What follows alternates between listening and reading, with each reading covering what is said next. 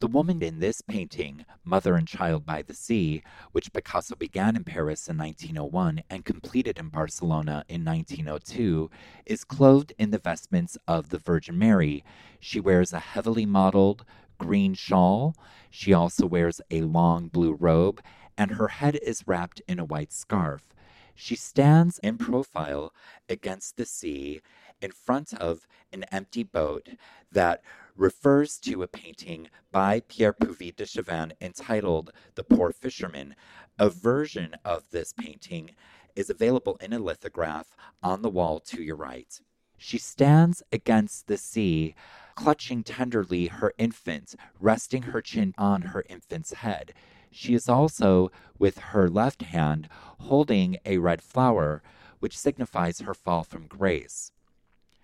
This red flower evokes a poster created by the Barcelona artist Ramon Casas for a clinic advertising services to treat the venereal disease syphilis. Not coincidentally, Picasso dedicated this painting in the upper left corner of the painting to his friend Josep Fontbona, who treated his case of syphilis in Barcelona.